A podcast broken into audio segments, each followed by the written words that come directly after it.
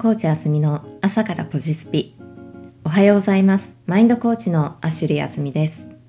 コロナが始まりジムが閉まったり開いたりを繰り返しているうちに以前あったエクササイズ習慣がすっかりなくなっていました。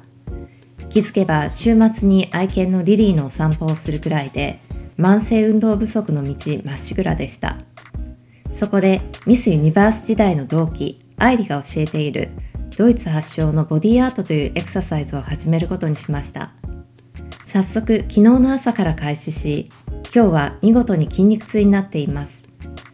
でも普段使っていない筋肉を使ったり伸ばすのは心地よく昨日はぐっすり熟睡することができました。そんな爽やかな朝に湧いたインスピレーションはこちら。自分がどう感じるかが重要。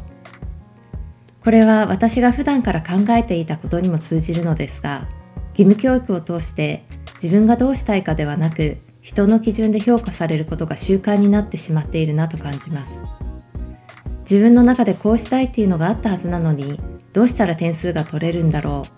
う。成績が上がるのかな。もっと良い仕事に就けるのかな。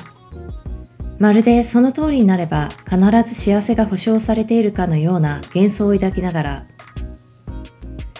世間が素晴らしいという仕事にたどり着いたとしてもそれが自分の幸せと一致している保証はどこにもありません。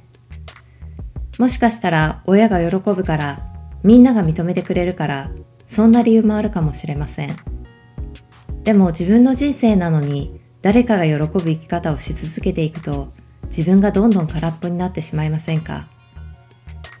私は他人に自分の人生を委ねるのではなく